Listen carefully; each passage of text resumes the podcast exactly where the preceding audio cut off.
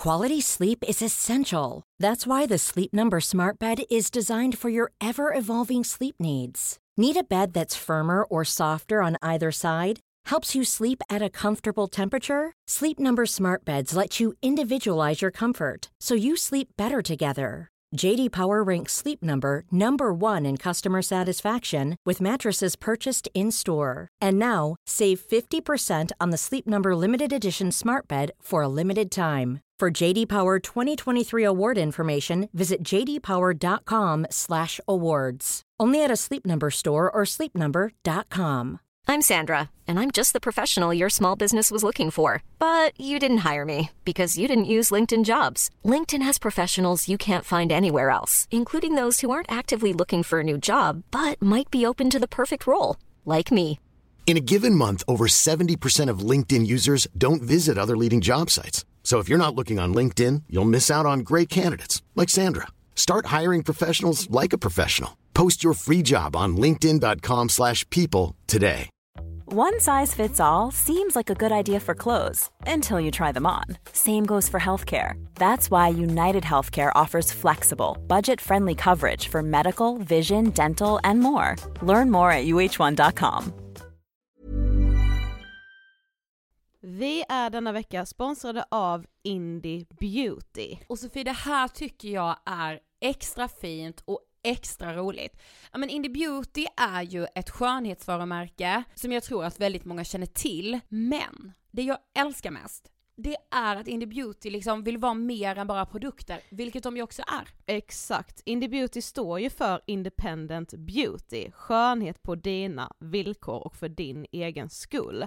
Och Indie Beauty tror ju stenhårt på ett alternativt skönhetsideal fritt från måsten, skam och känslor av otillräcklighet. Där är jag helt med Indie Beauty. Jag med. Det är så jag vill att skönhet ska vara. Ja men verkligen. Och vet du vad som är nytt för i år Sofie? Berätta. Från och med i år så skänker Indie Beauty 1% av sin försäljning till Suicide Zero, Tjejzonen och Djurens Rätt. Så när man handlar produkter från Indie Beauty så kan man liksom känna att man också ger tillbaka till samhället. Ja, kraften i tillsammans. Ska jag säga en sak nu då, som Mm. jag, det, men det är detta jag är extra glad över.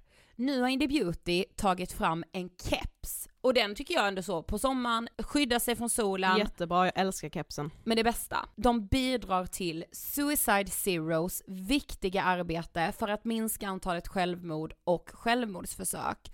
Så för varje såld keps så går hela vinsten, 100 kronor, direkt till Suicide Zero. Då kan man liksom göra nytta både för samhället och sin hud på en och samma gång. Ja, och kepsen kostar 169, men alltså hela vinsten går då som sagt till Suicide Zero. Så om man vill göra skillnad när man är där ute i solen, nu när den börjar titta fram, då ska man välja den här kepsen. Den säljs exklusivt på indiebeauty.se och på Apotea. Tillsammans kan vi skapa en ljusare framtid. Vi ses med kepsarna på! Tack Indie Beauty. Vi är sponsrade av Mindler och som ni säkert vet sedan tidigare så är vi ju ute på psykologresan tillsammans. Men hur vet man egentligen när det är dags att söka hjälp? Ibland uppstår saker i livet som kommer utmana oss och kännas tufft. Det mesta självläker vi oss igenom, för vi är menade att ta oss igenom en viss mängd påfrestningar. Men ibland behöver man professionell hjälp för att ta sig ur jobbiga perioder i livet.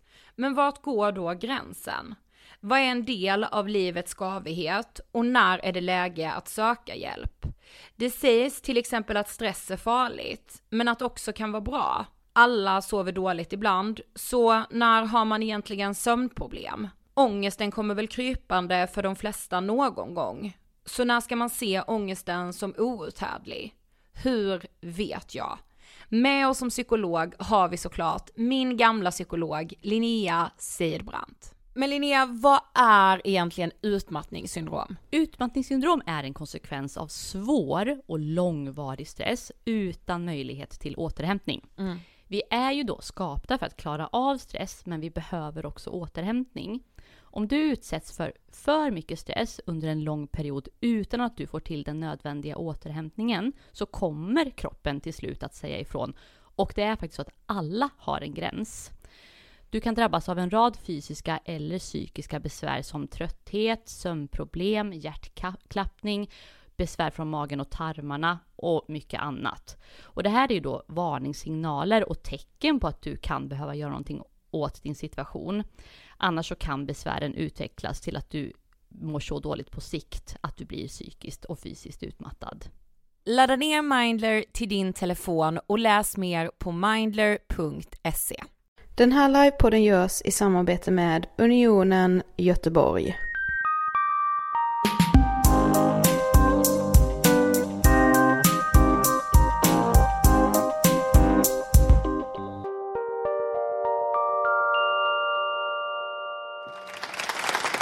Sofia, jag känner direkt att ska vi flytta oss Ja, till bordet? jag känner Det är det. nog den varianten vi får göra. Så. Alltså gud vad härligt det är att få slå sig ner här. Det känns lite som att jag och Sofie ska podda. Men sen bara, ja, vi brukar ju inte ha så här många som tittar på oss då.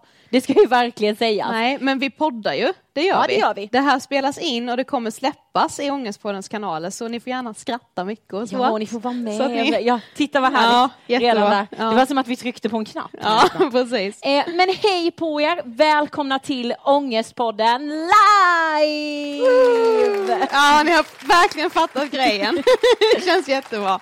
Och det känns som att om man lyssnar på det här nu då vet man ju, men vi vill ändå presentera att jag heter Ida. Och jag heter Sofie. Och tillsammans, vi brukar säga att vi är Ångestpodden. Vi har lite Ja. blivit ansiktet utåt för ångest, men det känns helt okej. Det var en journalist som sa det till oss faktiskt. Han bara, nu träffar jag er och jag känner ju att ni har ju blivit ansiktet utåt för ångest. Och vi bara så här, ja, någon ska vara det, antar vi. Eh, så, och det blev vi, Sofie. Ja. Jag tycker ändå att jag kan ta den rollen. Men ska vi ändå lite snabbt ändå tänker jag, Ja. att vi går igenom Ångestpodden och vad den är och varför vi startade den, fast den långa versionen.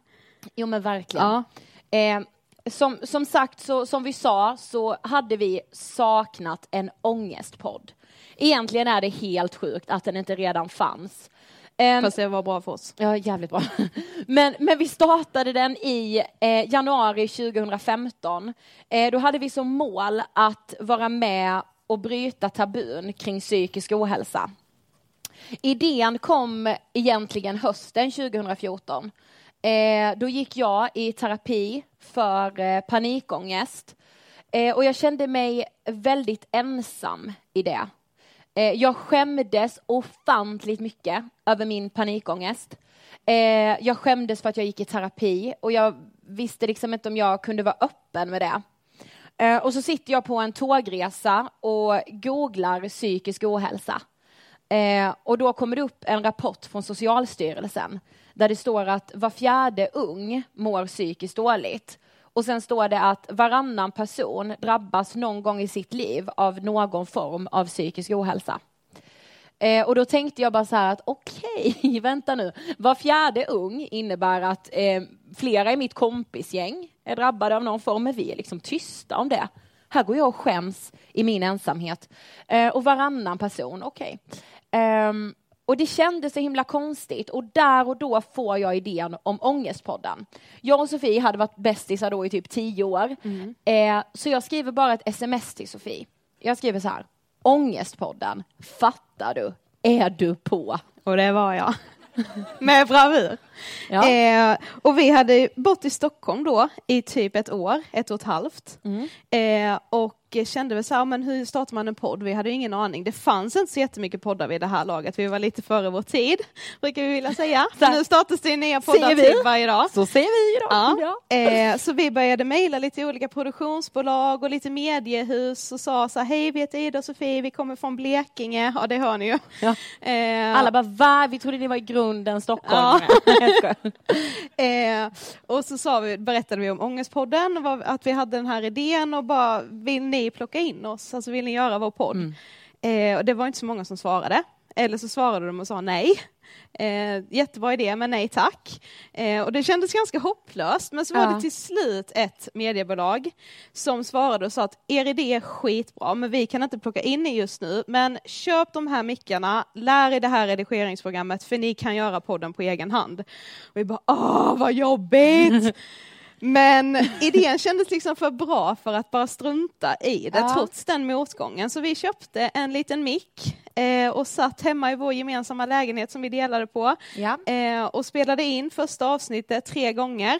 innan vi kände att nej, nu, Alltså, får vi, ni- nu är alltså- det bara att släppa. Nej men ni måste liksom så, vi bara, eh, hej och välkomna. Alltså det är så dåligt. Lyssna inte på avsnitt ett om ni Nej. aldrig har lyssnat på Ångestpodden. Kasta er in i avsnitt 50 åtminstone.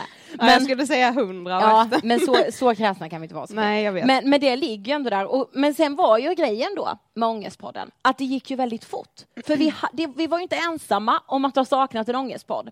Redan efter ett halvår så hade vi 50 000 lyssnare i månaden. Eh, och idag har vi mellan 150 000 och 200 000 lyssnare varje månad. Eh, vilket vi tycker säger ganska mycket om frågorna kring ångest, kring psykisk ohälsa.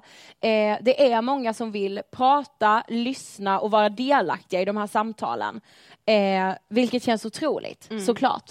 Och nu har vi alltså haft Ångestpodden i fyra år, lite mer än det. Och för två veckor sedan faktiskt så släppte vi vår debutbok, Vi borde vara lyckliga. Hörde jag en applåd där? Ja, jag tyckte, jag tyckte väl mig höra. Det var någon som... det var Eh, bara i och den är vi jättestolta över. Ja. Det är jätteroligt att få höra. Det är typ så andra gången vi är ute efter att vi har släppt vår bok, vilket känns helt sjukt. Ja. Att det finns en bok. Och det var ju Alltså en liten rädsla vi hade när vi startade Ångestpodden var ju att må- många skulle liksom ifrågasätta varför just vi skulle prata om ångest, för vi har ingen bakgrund inom psykiatrin, vi har liksom inte läst någon så här psykiatri alls, eh, men vi lutade oss mot att vi kunde prata om våra egna erfarenheter, eh, förutom Idas eh, panikångest så ha, drabbades vår bästa kompis i åttan av en ätstörning. Eh, och redan då kände vi så att det finns ju ingenstans dit vi kan vända oss där någon bara pratar om psykisk ohälsa på ett så lättsamt sätt som man vill ta till sig. Eh, och med det sagt så kände vi då efter fyra år att men nu vi vill skriva en bok. Det var väldigt många som bad oss skriva en bok, men vi kände så här, vad är det för bok vi ska skriva egentligen? För vi vill inte skriva en bok om liksom Idas panikångest, eller det här är panikångest, det här är depression. Men när man har gjort över 200 avsnitt, som vi har gjort idag av Ångestpodden, då har Jag trodde du skulle säga när man då är ansiktena utåt för ångest. Ja men det, och så- det också. Ja. Då lär man sig ändå se vissa beteenden, kanske framförallt hos vår generation, vi är 90-talister, eh, och varför vi mår så dåligt. För vi ser ju hela tiden att statistiken kring psykisk ohälsa, den ökar, stressen ökar, det är fler som liksom blir utmattade. Eh, och samtidigt så finns det faktiskt studier som visar att de nordiska länderna aldrig har varit så lyckliga som idag. Och det känns ju lite motsägelsefullt när man samtidigt ser hur statistiken i den psykiska ohälsan bara ökar.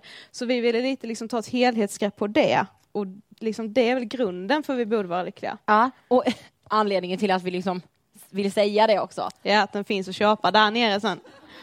Och det, och det går att få den signerad. Vi skriver så gärna en Ja. liten, liten Vi hälsning sa i det innan att så här, det var ju gratis att komma in men det kostar 200 att komma ut. Så ni vet ni. Så att ni vet det. Ja. Det är så kul att ni är här så många, tänker jag då. ja. Eh, Men Sofie, alltså jag vill ju liksom kasta mig in i själva livepodden. Ska Ja, vi göra det? Det gör vi. Ja. För den här livepodden har vi valt att döpa till Det är lite mycket nu. Eh, och just det är lite mycket nu tror vi att de allra flesta kan känna igen. Eh, podden ska idag handla om stress, om kanske framför allt ett stressat arbetsliv som tyvärr extremt många upplever idag.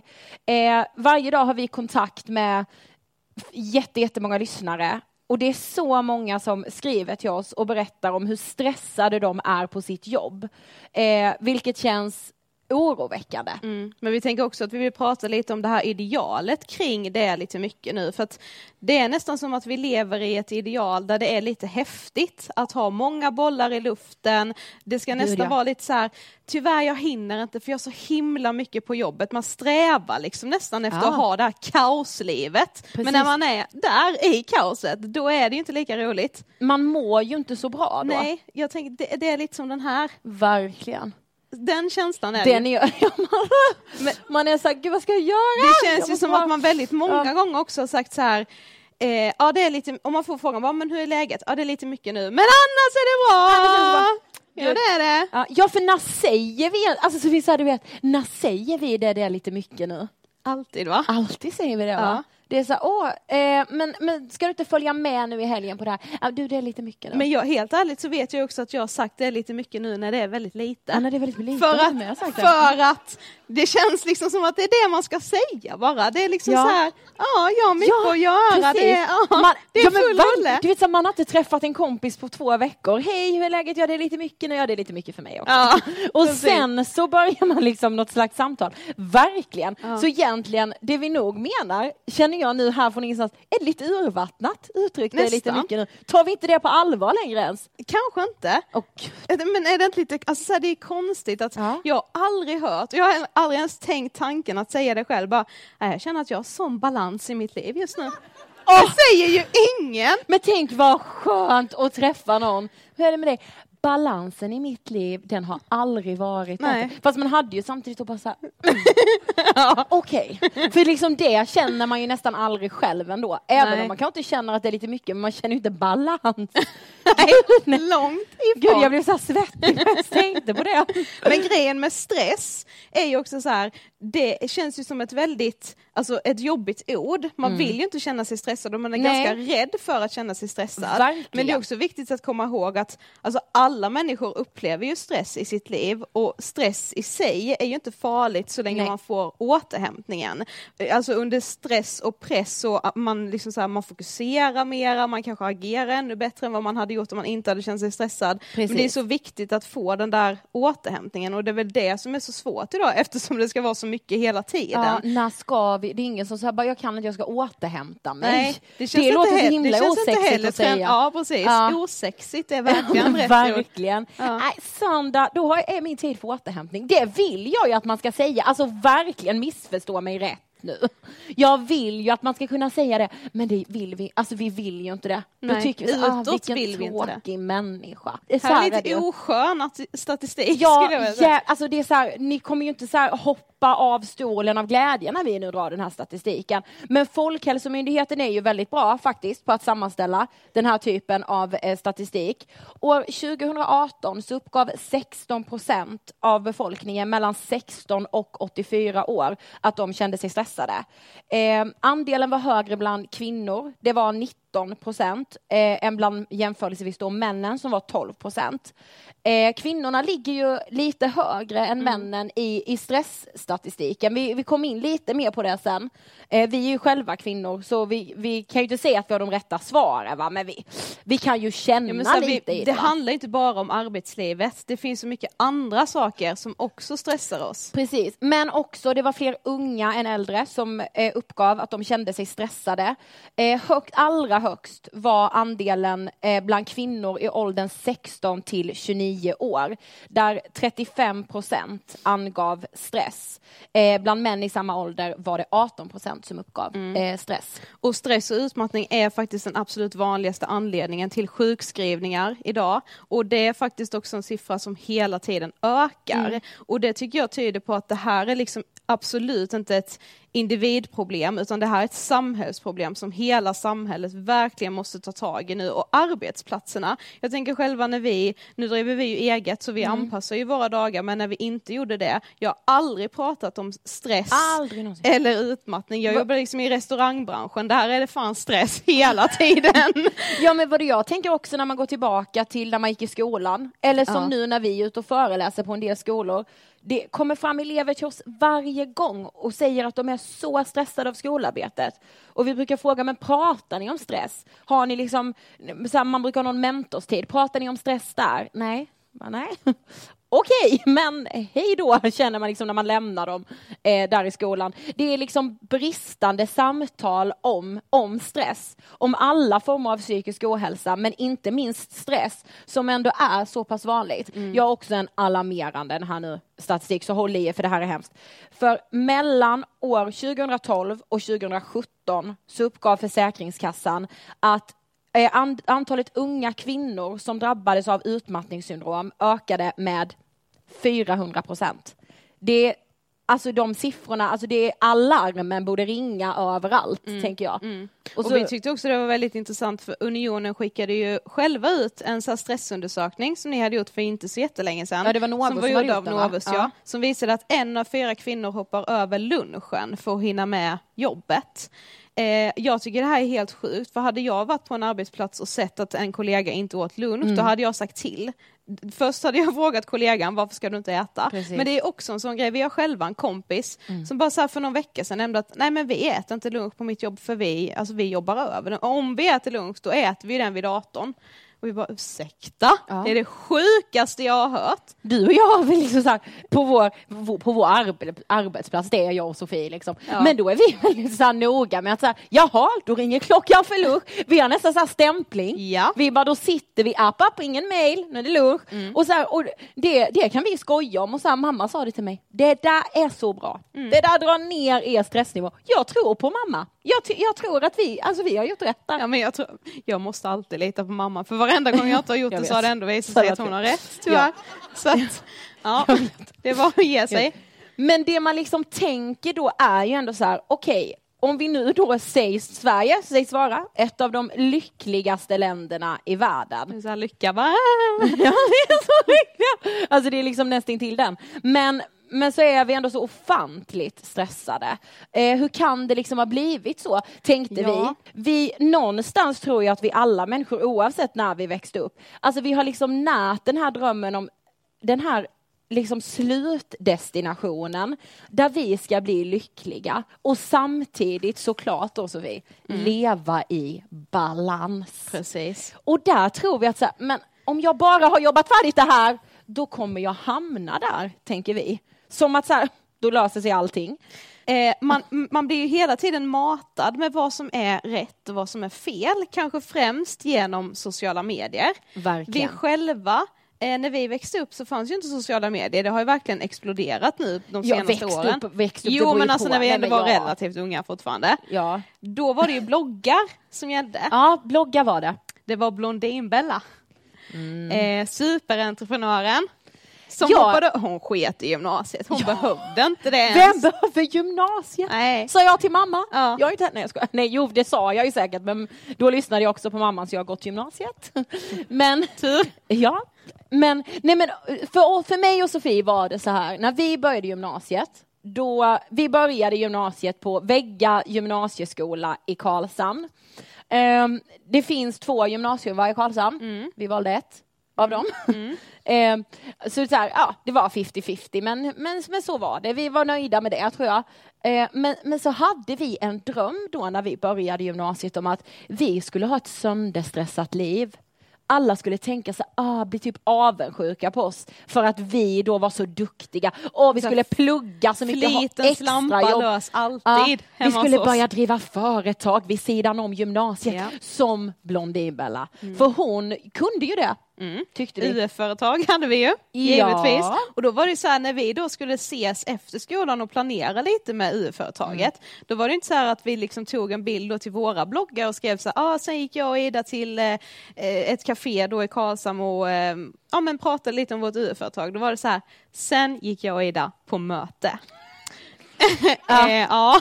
Och verkligen så här, om någon Så bara, men, också men så här, skit. vill ni, vill ni liksom, kan inte vi göra något efter skolan? Typ, vi bara, nej vi hinner inte, vi ska jobba med vårt företag, vi har lite möten. Vi har möte. Då var det liksom vi på ett café i Karlstad, bara come on. Sänkt ribba för möte, Ja. det måste man ju ändå säga. Jag tror inte dessutom att vi pratade så mycket om UF-företag när Nej, vi satt där på fikan. Det var ju Nej det var ju verkligen killar ah, du och- hörde vad han sa idag. Ja.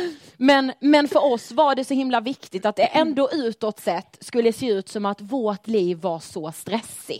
Vi hade så mycket, vi hann knappt med skolan för vi hade ju ett framgångsrikt företag, det hade vi verkligen inte. Nej, det gick ju skit! Jag börjar asgarva liksom när jag tänker på det. Vi hade så tygpåsar där vi Ja. tryckte olika citat och så skulle vi skänka lite pengar till någon Ja. organisation för att sälja. Men ja, det gick, ja. Jag, Ja. Ma, min mamma, hon har delat ut de här tygpåsarna till hela sin gata hemma i Karlshamn. Så alla går runt med dem. Här, när ni kommer gå ut så kommer ni också få nej, nej, det kommer ni inte. En UF-påse. Ja precis en liten UF-påse. får du- nej, det, det kommer ni inte få. Eh, nej, men redan där så hade vi liksom nät och den här drömmen om, om något slags väldigt, väldigt stressigt liv. För att det kändes på något sätt duktigt. Och, och då kommer man ju också in osökt på det här med duktiga flicka syndromet. Känner, ser jag kvinnor sitta här och, och nicka. Jag tror väldigt många män kan känna igen sig i någon slags duktig pojke också kanske. Men, men när jag exempelvis gick på dagis, då åh, killarna slog så det var så här, åh vad duktig du är på det. Medan vi tjejer vi plockade undan där på lilla dagiset och då var vi duktiga och gjorde någon liten omelett. Nej men ni, ni vet, ni förstår vad jag menar. Redan där märker man ju ändå att det är någon slags Gjorde du omelett på dagis? Nej men det gjorde jag väl. Nej. Ni vet så nu ska jag vara duktig igen. Ja, precis. Jag bara, ja. Shit, ja. Jag bara med champinjoner. Lite vitlök på den kanske.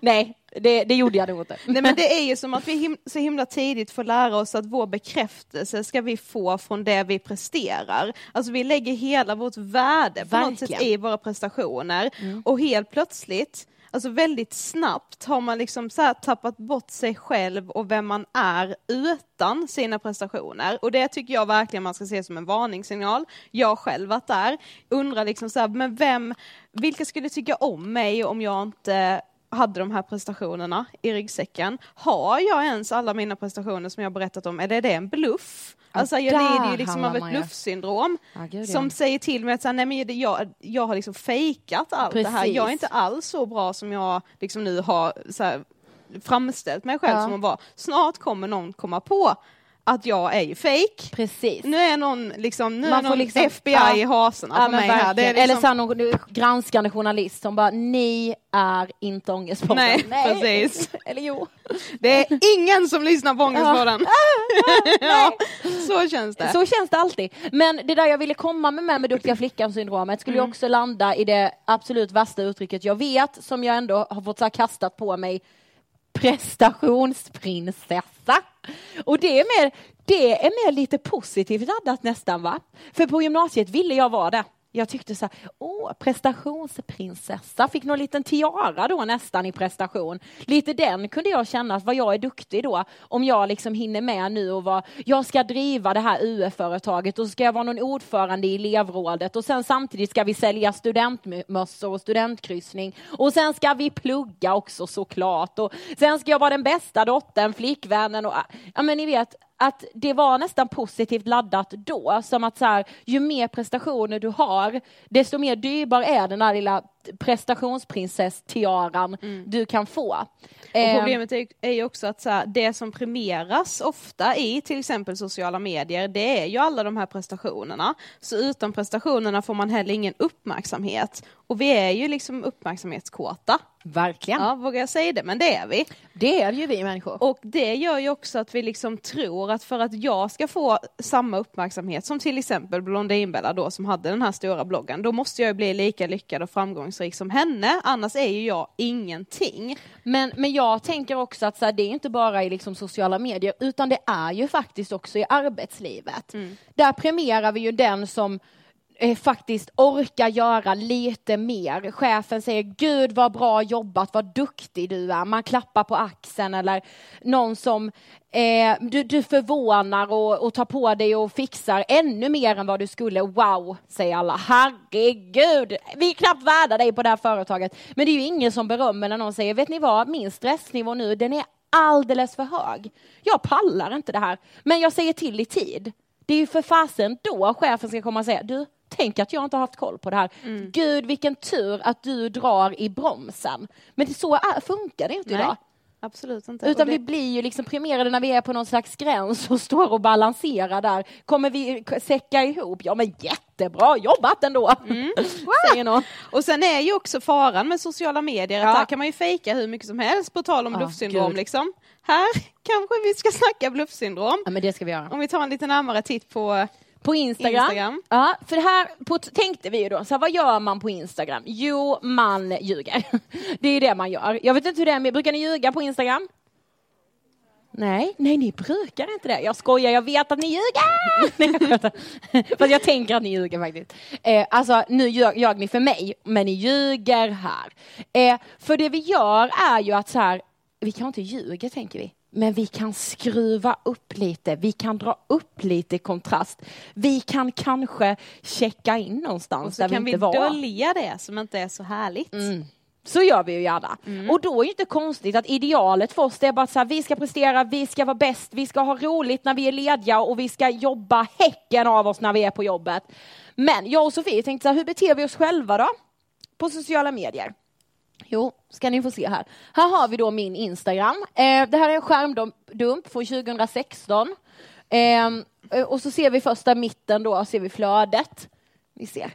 Och då tänkte jag så här, åh, jag tittade här i mitt flöde då 2016 och jag bara, gud vad fett det såg ut, det var sommar 2016, jag var snygg, jag hade kul, livet lekte.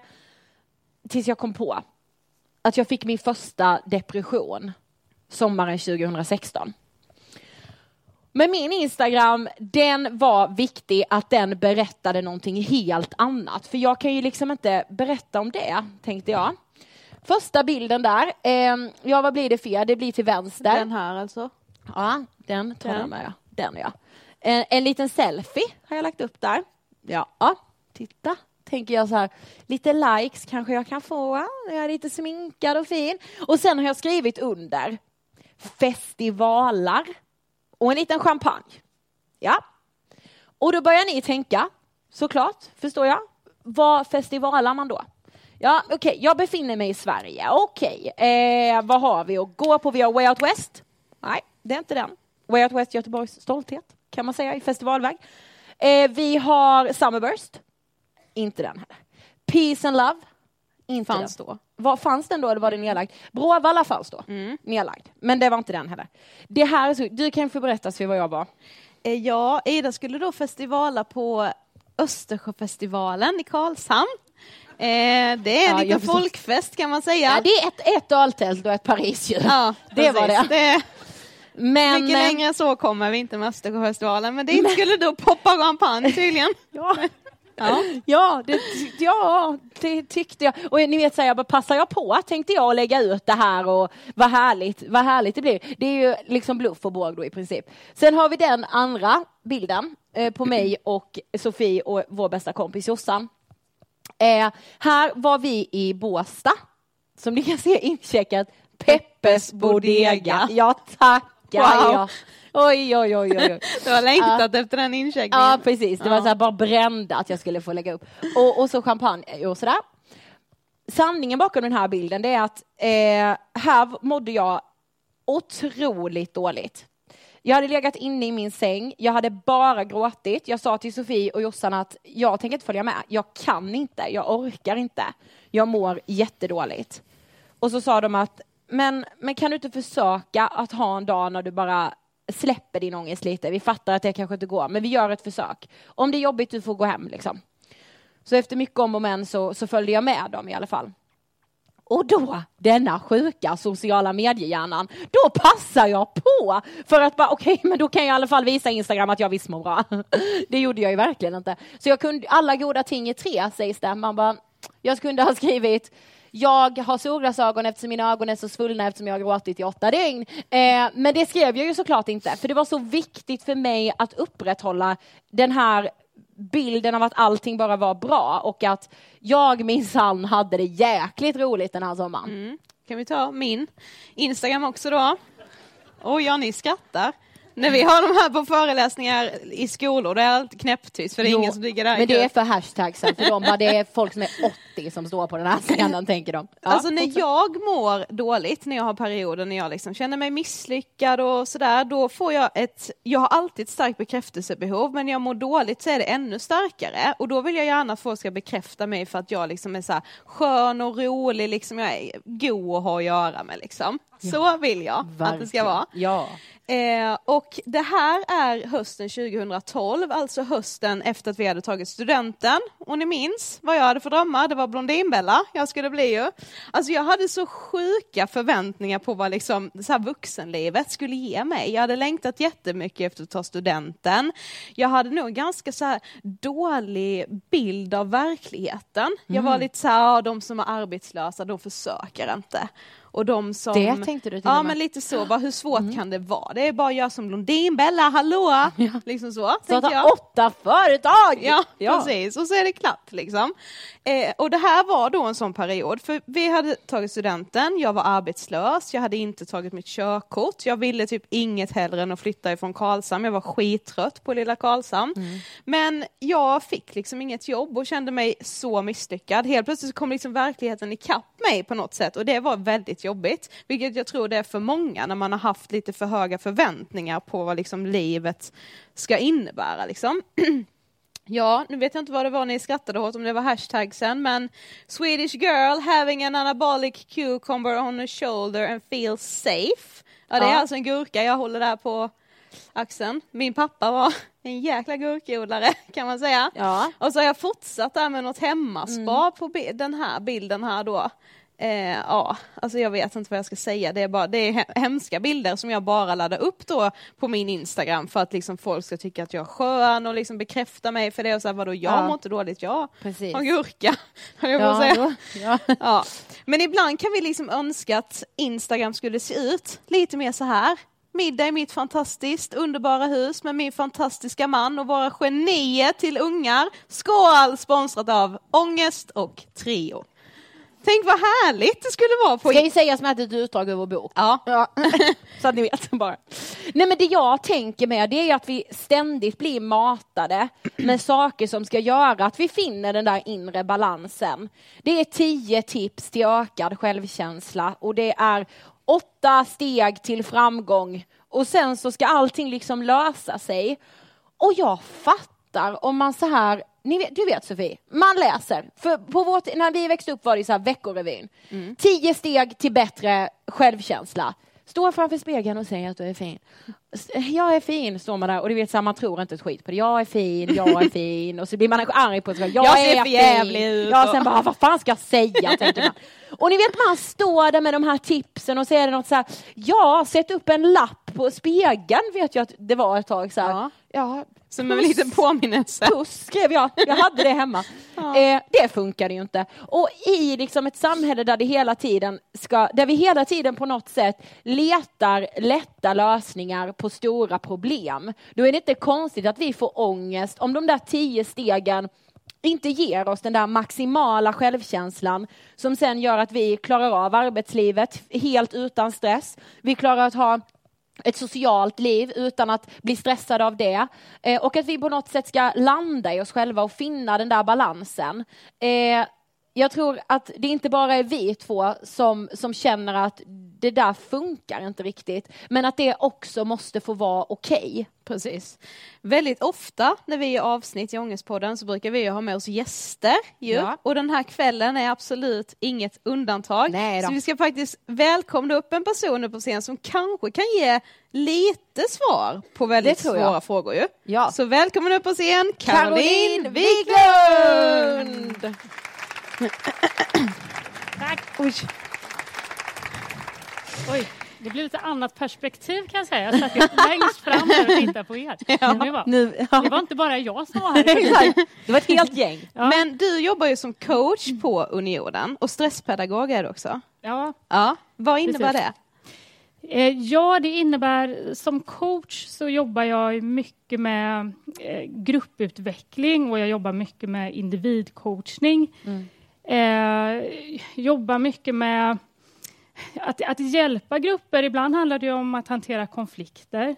Ibland handlar det om att eh, hjälpa, och då är det ju framförallt fackliga styrelser ute på företag som har då fackliga uppdrag.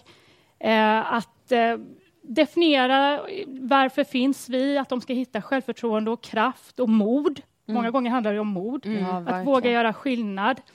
Eh, och eh, också jobbar jag ganska mycket med, med våra chefsmedlemmar. Och där tror ju vi också att om vi hjälper chefer idag på företag att eh, både någonstans eh, hitta förutsättningar att själva kunna må så bra som det är möjligt, för det är tufft att vara chef också. Men också förstå och ha en ödmjukhet inför vad det innebär att inte alltid vara på topp, att Ja, inte må precis. bra. Eh, vad det innebär att känna den här frustrationen och vanmakten att man inte hinner med till exempel. Så kan man ju hjälpa till att skapa sunda arbetsplatser. Så eh, det är ju två målgrupper som är väldigt viktiga eh, för Unionen. Ja. Och eh, som stresspedagog, för då, då jag började, kan, ja, för ett antal år sedan, så började jag faktiskt att föreläsa om lycka just, om positiv psykologi och fundera så här, vad är det egentligen? Finns det någonting som ändå gör att trots att människor har det tufft på olika sätt, att man känner en meningsfullhet? Och eh, utifrån det så, så stötte jag mer och mer på också det här perspektivet med, med stress, eh, med arbetslivet, det är en så stor del av, för de flesta av oss, är ju det en väldigt, väldigt stor del av vårt liv som vi tillbringar där. Och, och fundera kring eh, hur, hur kan vi hitta liksom, hållbarhet eller förhållningssätt där. Så att det gick över liksom från lyckoperspektivet till stress. Det här låter ju jättekonstigt. Jag börjar med lycka och slutar med stress. Eh, eh, Eller kanske helt naturligt. Ja, men precis. Ja. Det kanske ju är så. Liksom. Man börjar leta efter lyfta på de här stenarna, så Ja, hittar man samma precis. sak där under. Mm. Liksom. Och eh, då valde jag att vidareutbilda mig också inom det här området kring, kring stress. Så att jag är avspänningspedagog och stresspedagog. Mm. Och just det här då, avspänning, att hitta de här ja, olika former av återhämtning. Återhämtning på arbetsplatsen, återhämtning i sitt privatliv. Mm. Och det är ju onekligen är ju det kanske en av de absolut största utmaningarna som människor står inför idag. Verkligen. Men alltså idag är det ju allt fler som är alltså, långvarigt stressade. Ja. Alltså vad tror du att det beror på? Men jag tror att om man tittar på själva arbetslivet så kan ju vi se eh, från unionens sida att det har ju hänt någonting, säg de sista tio åren. Ja. Alltså det är ett annat tempo idag, det är ett annat tryck, det är en annan press, eh, det är ännu hö högre ställda krav. Mm. Och eh, många gånger så är det färre personer som ska göra fler, utföra fler arbetsuppgifter. Mm. Så att det blir liksom tempot ökar och det är ganska svårt därför att jag, jag tror att det, det går inte så fort att, att vi kanske reagerar. Nej, precis. Men det går ändå så fort att det är väldigt, väldigt oroväckande Mm. med den här förändringen. Men sen så tror jag ju också att eh, när det gäller digitalisering och vi pratar eh, AI och vi Mm. pratar automatisering och robotisering och vi pratar framtiden är redan här. Och då tror jag för många blir det en stress i hur ska jag vara relevant, hur ska jag Precis. kompetensutveckla mig? Mm. Hur ska jag hänga med? Ja, Liksom? Ja. ja precis. Eh, Så det är flera olika delar i det här som, som hänger samman. Också någonstans att det som ju då var vår omvärld förr, den var ganska liten. Och idag är ju liksom, vad är inte vår omvärld? Jag Hela kan- världen är liksom här i. Ja, men det är ju så. Men vi brukar säga det, jag, alltså här, innan så kanske man jämförde sig med, ja, med de man hade i sin närhet, om man, på sin arbetsplats eller skola eller vad det än må vara. Idag kan man jämföra sig med hela världen på två sekunder. Ja. Det är klart att man så här snabbt kan känna sig ganska misslyckad då. Ja, och också tror jag det här känslan av att jag skulle kunna kompetensutveckla mig hela tiden. Jag skulle kunna göra så mycket. Och det, det är fantastiskt att du kan sitta då i Etiopien och utbilda dig och få en examen från ett universitet i USA till exempel. Det är ju fantastiska möjligheter. Men det är också den här, du står hela tiden inför val som man kanske inte gjorde förut. Och det kan ju vara att du idag när du ska välja gymnasium så är det inte det närmaste utan det finns en hel uppsjö. Men också för oss då som, som ju har kommit förbi den delen av, av livet att jag skulle kunna göra det, jag skulle kunna utbilda mig till det, jag skulle kunna och nu är det kväll och kanske ska jag vila men jag skulle ju också kunna leta efter någon information, Ja, läsa någonting, Precis. fortbilda mig. Så, det blir så här. Ja, men, men, men det här är ju ett ämne som är väldigt viktigt att prata om både på så här riksdagsnivå men också till liksom den Ja. enskilda individen och det kanske är Ja. lättast att liksom börja med att gå till sig själv. Ja. Vad tycker du man kan göra för att försöka minska liksom stressen som man har i vardagslivet? Alltså, jag brukar säga att en sak som jag tror är absolut avgörande, eh, det är att prata. Alltså på riktigt prata om det som man upplever eh, i sin arbetssituation till exempel. Eh, att prata med partner, vänner, familj. Eh, jag, jag tror att många gånger så, så tror vi att vi för ett samtal. Men vi gör ju inte det riktigt. Nej. Och det är ju det här just att vi ställer frågan hur mår du? Men det är ju ingen som har tid eller intresse att liksom så här... Ja, det är lite Nej. mycket nu, men det Ja, precis. Exakt. Ja. Ehm, så, så det tror jag faktiskt, att, att, och där tror jag ju just också i, i chefsleden att förstå att samtalet är det kanske mest kraftfulla verktyg vi har Mm, exakt. för att få information. För att det är ju det som är, ska vi kunna göra en förändring så måste vi också förstå vad det är som är fel. Precis. För annars blir det ju bara toppen på isberget hela tiden, att vi sätter ett plåster på. Mm. Det finns ju någonting där under och det tror jag också man tar det hem till sin, sin privata livssituation också. Att, att börja verkligen fundera på vad är det i min miljö som, eh, som, som inte funkar? Alltså att kanske tänka så här, vad är det jag gör som stressar mig? Vad handlar det om för just mig? Mm. Det kanske inte alls är samma sak som det är för någon annan. Att förstå det. Och på samma sätt då förstå att vad är det jag kan göra som just jag mår bra av? Mm. Och hur kan jag få mer av det? Och hur kan jag försöka få mindre av det som hela tiden får mig att gå igång? Självreflektionen. Mm. Jag tror att det är jätte, jätteviktigt. Mm, verkligen. Eh, men varje år så genomför Unionen flera undersökningar på Mm. det här temat. Ja. Och man har kunnat se att väldigt många tar med sig arbetet hem, alltså till Ja. och med så in i sovrummet, bara det gör mig så stressad. Ja. Men, men, och detta leder såklart till att man sover sämre, att man också känner sig trött även efter en lång ledighet. Ja. Alltså, hur, alltså vad ska man göra, hur kan man bryta de här mönstren?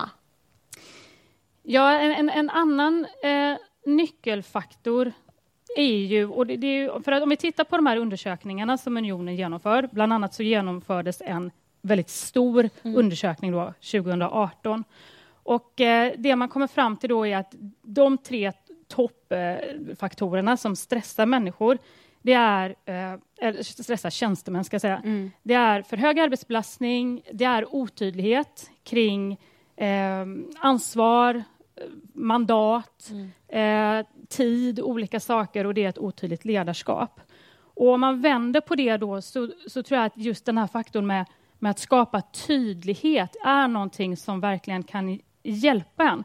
Därför att, att det är tydligt, vad, vad, min yrkesroll till exempel, vad är det som ingår? Att det är tydligt kring eh, hur vi ska ha det med tillgänglighet. Det är fortfarande ganska få som har tillgänglighetspolicies som man lever utifrån på arbetsplatsen. Och hemma för den delen också. Det är ju där det är svårt också många gånger. Så kommer man hem och så är allting fixat och så är det så här, ska jag lägga mig och sova och få den här viktiga extra timmen eller ska jag kolla ett avsnitt till av Vår tid är nu eller någon annan serie? Mm. Och då är det ganska lätt att, att man själv ju ruckar på det också, så där är ju det egna ansvaret. Och då är det ju någon form av liksom, att ramsättning, kring, att inte rucka på, ehm, tror jag. För att, eh, ja. Men du brinner ju verkligen för de här frågorna och Ja. många gånger handlar det ju om att man brinner om det som man själv har erfarenhet av. Vill du Ja. berätta om din erfarenhet kring för mycket stress?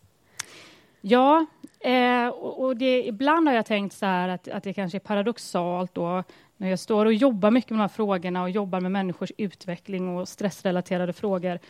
Och så har jag själv fått kämpa väldigt mycket eh, med det. Men jag tror också att det är, ibland så pratar man ju om, om honungsfällan. Det är väl två norska psykologer som myntade det uttrycket på 70-talet tror jag det är. eh, Det här att, att, att många människor också, det, man går ju igång på de här att prestera och du får en klapp på axeln och du får beröm och det är liksom en sötma i det där. Så att det är ganska lätt då att effekten avtar ju tyvärr ganska fort och så vill man ju ner med handen igen i den här honungsburken. Eh, och så var det väldigt mycket för mig. Och när jag funderat på det så tror jag att, att det går väldigt långt tillbaka till när jag var liten och blev väldigt bekräftad eh, för mina prestationer. Och det där tror jag ju liksom, för jag möter ju det också jättemycket hos andra människor idag och våra medlemmar i olika sammanhang att Eh, att det finns ju, precis som ni ju pratar om, att, att det, det finns ju någonting fint i det där, att vara högpresterande. Eh, men när det börjar liksom, eh, ta för mycket av ens privata tid, och i mitt fall blev det ju så då att, att eh, jag jobbade väldigt mycket och jag var väldigt, väldigt sliten. Och sen så blev det en skilsmässa och sen så blev min mamma svårt sjuk. Och där tror jag att du kan, man kan bolla med det här ganska länge om, om de flesta domäner funkar okej. Mm, precis. Det är inte hållbart över tid, men det funkar Nej. ändå ganska länge. Men när någon av de här domänerna totalt raseras, då har man ju inte resurser att kunna hålla ihop. Nej. Och då kanske allting eh, faller Precis. istället. Eh, och, och det tycker jag är en ödmjukhet också då när jag möter andra människor. Att, att förstå Precis. att det är ju inte just det där bara se dig själv i spegeln och säga att du är bra och rycka upp dig. Liksom. Nej, det är så enkelt är det inte. Nej. Hade det varit Men så det- enkelt så tror jag inte att lika många hade mått dåligt. Eh, Men jag Nej. tänker mig att det måste ju vara en otrolig liksom, erfarenhet för dig. Alltså det måste ge dig så mycket i ditt jobb, att ha med dig den erfarenheten in. Liksom. Ja, eh, och det, det gör för att jag brukar också ställa en fråga eh, när jag träffar människor i samtal som är väldigt stressade, så brukar jag fråga så här, om det fortsätter på exakt samma sätt i ett halvår till eller i ett år till, var är du då? För så var det för mig. Ja. Jag, jag ställde inte den frågan till mig själv och det gjorde att jag till slut kraschade. Eh, och när, när man ställer den frågan från hjärtat till människor som upplever den här långvariga stressen, om ingenting förändras nu, var är du då om ett tag? S- Så är det väldigt många gånger liksom att det här är ju inte hållbart. Det, det är inte det. Ehm, och, och det tror jag kan ju vara liksom när man, man själv har de erfarenheterna. Precis. Att man kanske också kan förstå var någonstans man ska trycka. Mm. Ja, men jag tycker det säger ju också mycket om vikten i att ha, ta de här samtalen, i att fråga. Ja. Eh, Alltså om man inte har fått frågan tidigare från någon, från en chef eller, eller någon annan, då, då kanske man inte ens har förstått det själv. Alltså man kanske inte vet vart, vart det barkar, så att säga, om, om ingen ställer frågan. Nej, och det är ju också ett dilemma därför att när du går med långvarig stressbelastning och då blir det ju framförallt då är det ju liksom kognitiva funktioner som blir påverkade. Och det gör ju att många blir ju väldigt tunnelseende. Det blir som du har skygglappar på. Eh, att det är jättesvårt att stanna upp och ta ett helikopterperspektiv på din egen situation. Det enda du kan göra det är att fortsätta gå. Precis. Och tills någonstans liksom du, Ja. du slår i eh, väggen. Så att just så hur otroligt viktigt det är att vi som kollegor eh, och medarbetare, chefer, eh, medmänniskor så eh, tar den här lilla stunden och, och liksom jag tänker det här som ni sa, det här att eh, en av fyra kvinnor idag inte äter lunch. Just, eh, och som du sa, det här att jag hade ställt frågan eller reagerat. Att vi måste göra det mycket mer. Det, det kostar ganska lite. Men just det här att jag ser att du inte följer med på lunchen och det får mig att fundera på om du har väldigt mycket nu. Mm. Hur känns det liksom för dig? Vi brukar också ta som ett exempel, vi hade en eh, kompis i, under gymnasiet som var väldigt högpresterande, skulle alltid skriva MVG på alla prov. Ja, nu är det ju inte MVG-systemet längre, men när vi gick i skolan var det liksom Ja. G och VG och MVG. Eh, och då fanns det en lärare som var, ibland var han lite läskig, för han, han kände liksom av rummet lite obehagligt väl. Han kände Ja. så här, Sofie, hur mår du idag? Ja, skåning var Ja. ja. det är ju nästan vi också. Ja. ja. Eh, och då var det en gång när hans klass då skulle skriva ett prov och den här eh, tjejen eh, skulle skriva provet och han stannar henne precis innan hon går in och säger du ska skriva IG på det här provet idag. Hon bara ursäkta? Vad du ska skriva IG på det här provet för jag ser att du, det är ditt största problem, att du är så rädd för att liksom misslyckas. Ja. Så det är din stora uppgift idag, att skriva IG. Och det, det, det känns så symboliskt på något Ja. sätt för att han Ja. liksom såg och vilken skillnad det gjorde. Hon bär ju med sig det än idag. Och vi med när vi hörde det första gången. Bara, det var det bästa Paul sa under hela gymnasiet. det är så fantastiskt. Mer sånt tycker jag Ja, på arbetsplatserna också. Ja, ja men precis. Ja. Men vad är lycka för dig? Eh, ja, alltså jag har tänkt på det där då, i och med att jag, det har varit tufft och, och, och på olika sätt och vis, så tror jag idag någonstans lycka är att inse att livet inte är så jävla lyckligt. Mm. Eh, Har du läst vår bok eller? Ja, jag har ju läst den precis här. Eh, så jag tänkte en gratis eh, Nej, men, men jag tror faktiskt det, därför att eh, det är så många idag som har en förväntan att det ska vara så smärtfritt och så, så är det ju inte det för någon och då blir besvikelsen och fallet så stort. Och istället då att inte vara så rädd för misslyckandena. Och det är jättelätt att sitta och säga och det kanske Ja. man får kämpa med hela livet. Men någonstans, och, och det, som, det som var faktiskt, när jag kraschade då och gick in i väggen, det som var den stora insikten, och det kom som en käftsmäll, men det var rätt skönt också, det var att jag trodde så här, nu, jag är ju oumbärlig, trodde jag, när jag sprang in i väggen. Eh, så att det här kommer ju gå till skogen, unionen, det kommer, de kommer ju få lägga ner hela verksamheten, om inte jag är där. eh, precis. och så eh, blev jag sjukskriven och så tog det väl en eller två dagar och sen löste man den verksamheten. Ja, Och- det rullar ändå liksom. Ja. Och det är ganska skönt idag att känna så här att jag är bara en liten skit. Ja, jag, är ju o- Exakt. Jag är inte oumbärlig och ingen är det. Nej. Och då kan man bli lite mer avslappnad också. Precis. Det är ganska skönt. Mm. Sådär att mitt liv, det är liksom det är banalt kanske och ändå inte. Eh, Det är ju unikt på samma sätt som det inte är det. Liksom. Mm. Men det, det behöver inte... Och jag tror just att eh, för något sätt, jag tänker så här, få in det här liksom i, från att barn är små. Att, att Precis. liksom, ja, hela vägen in i- på våra arbetsplatser.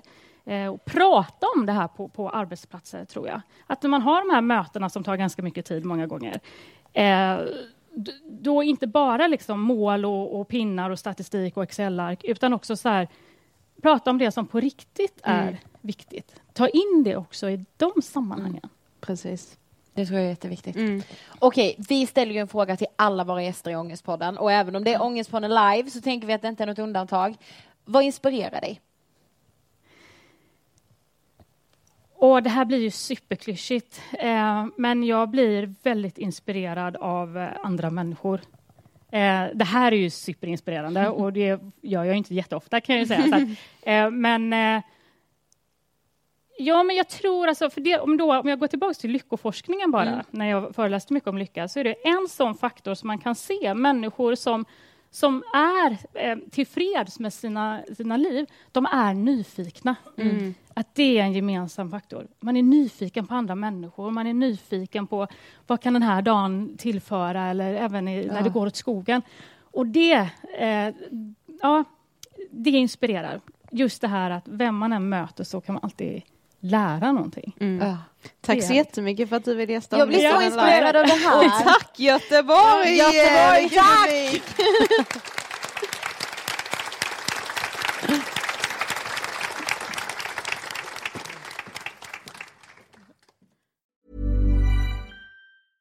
Hey, it's Paige DeSorbo from Giggly Squad. High quality fashion without the price tag. Say hello to Quince. I'm snagging high-end essentials like cozy cashmere sweaters, sleek leather jackets, fine jewelry, and so much more. With Quince being 50 to 80% less than similar brands. And they partner with factories that prioritize safe, ethical, and responsible manufacturing. I love that. Luxury quality within reach. Go to quince.com slash style to get free shipping and 365 day returns on your next order. Quince.com slash style. Mom deserves the best, and there's no better place to shop for Mother's Day than Whole Foods Market. They're your destination for unbeatable savings, from premium gifts to show-stopping flowers and irresistible desserts. Start by saving 33% with Prime on all body care and candles. Then get a 15-stem bunch of tulips for just $9.99 each with Prime. Round out Mom's menu with festive rosé, irresistible berry chantilly cake, and more special treats. Come celebrate Mother's Day at Whole Foods Market. Imagine the softest sheets you've ever felt. Now imagine them getting even softer over time. That's what you'll feel with Bowl and Branch's organic cotton sheets. In a recent customer survey, 96% replied that Bowl and Branch sheets get softer with every wash. Start getting your best night's sleep in these sheets that get softer and softer for years to come. Try their sheets with a 30-night guarantee. Plus, get 15% off your first order at bowlandbranch.com. Code BUTTERY. Exclusions apply. See site for details.